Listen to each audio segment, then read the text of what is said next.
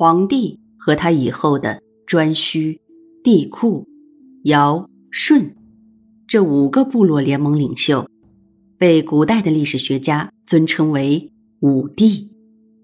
据传说，颛顼是黄帝的孙子，他为人精明，具备高超的琴瑟之技，又有智谋，善于利用鬼神迷信来管制部族成员。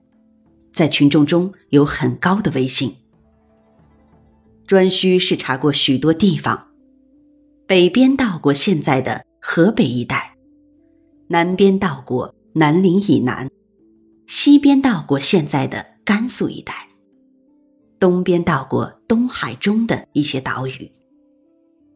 但是，颛顼也办过不讨人喜欢的事情。据说他制定了一条法律。规定妇女在路上和男子相遇，必须避让一旁。这道命令实际上宣布了男尊女卑的开始。与颛顼同时代还有一个叫做共工氏的人，他的本领也很高强。据说共工氏姓姜，是炎帝的后代，他聪明有力气。懂得生产方面的许多事情，他很乐意为公共的利益工作。那个时候，人类主要从事农业生产，共工氏是继神农氏之后，为发展农业生产做出过巨大贡献的人。共工氏有一个儿子，名叫后土，也很懂得农业。为了发展农业生产。他们父子二人考察了我国古代九个州的土地情况。这九个州分别是：冀、兖、青、徐、阳、荆、豫、梁、雍。九个州的广大群众十分欢迎共工和后土，他们尊称后土为社神，也就是土地神。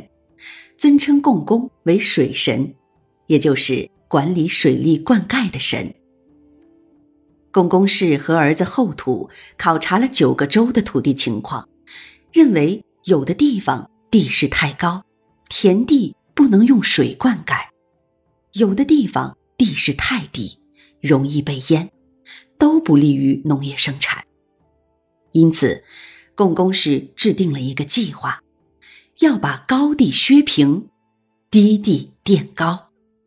他认为，挖下高地的土，填在低洼的地方，就可以在更多的土地上种上庄稼，就可以发展农业生产。可是，颛顼不同意共工氏这样做。为了争夺部族的领导权，颛顼与共工氏之间发生了一场十分激烈的斗争。颛顼拼命宣传鬼神迷信，吓唬群众，叫他们不要帮助共工氏。当时社会生产力很低，人们还很迷信，不少人害怕共工氏一平整土地会触怒鬼神，引来灾难，他们都站到颛顼那边去了。然而，共工氏具有坚强的信念。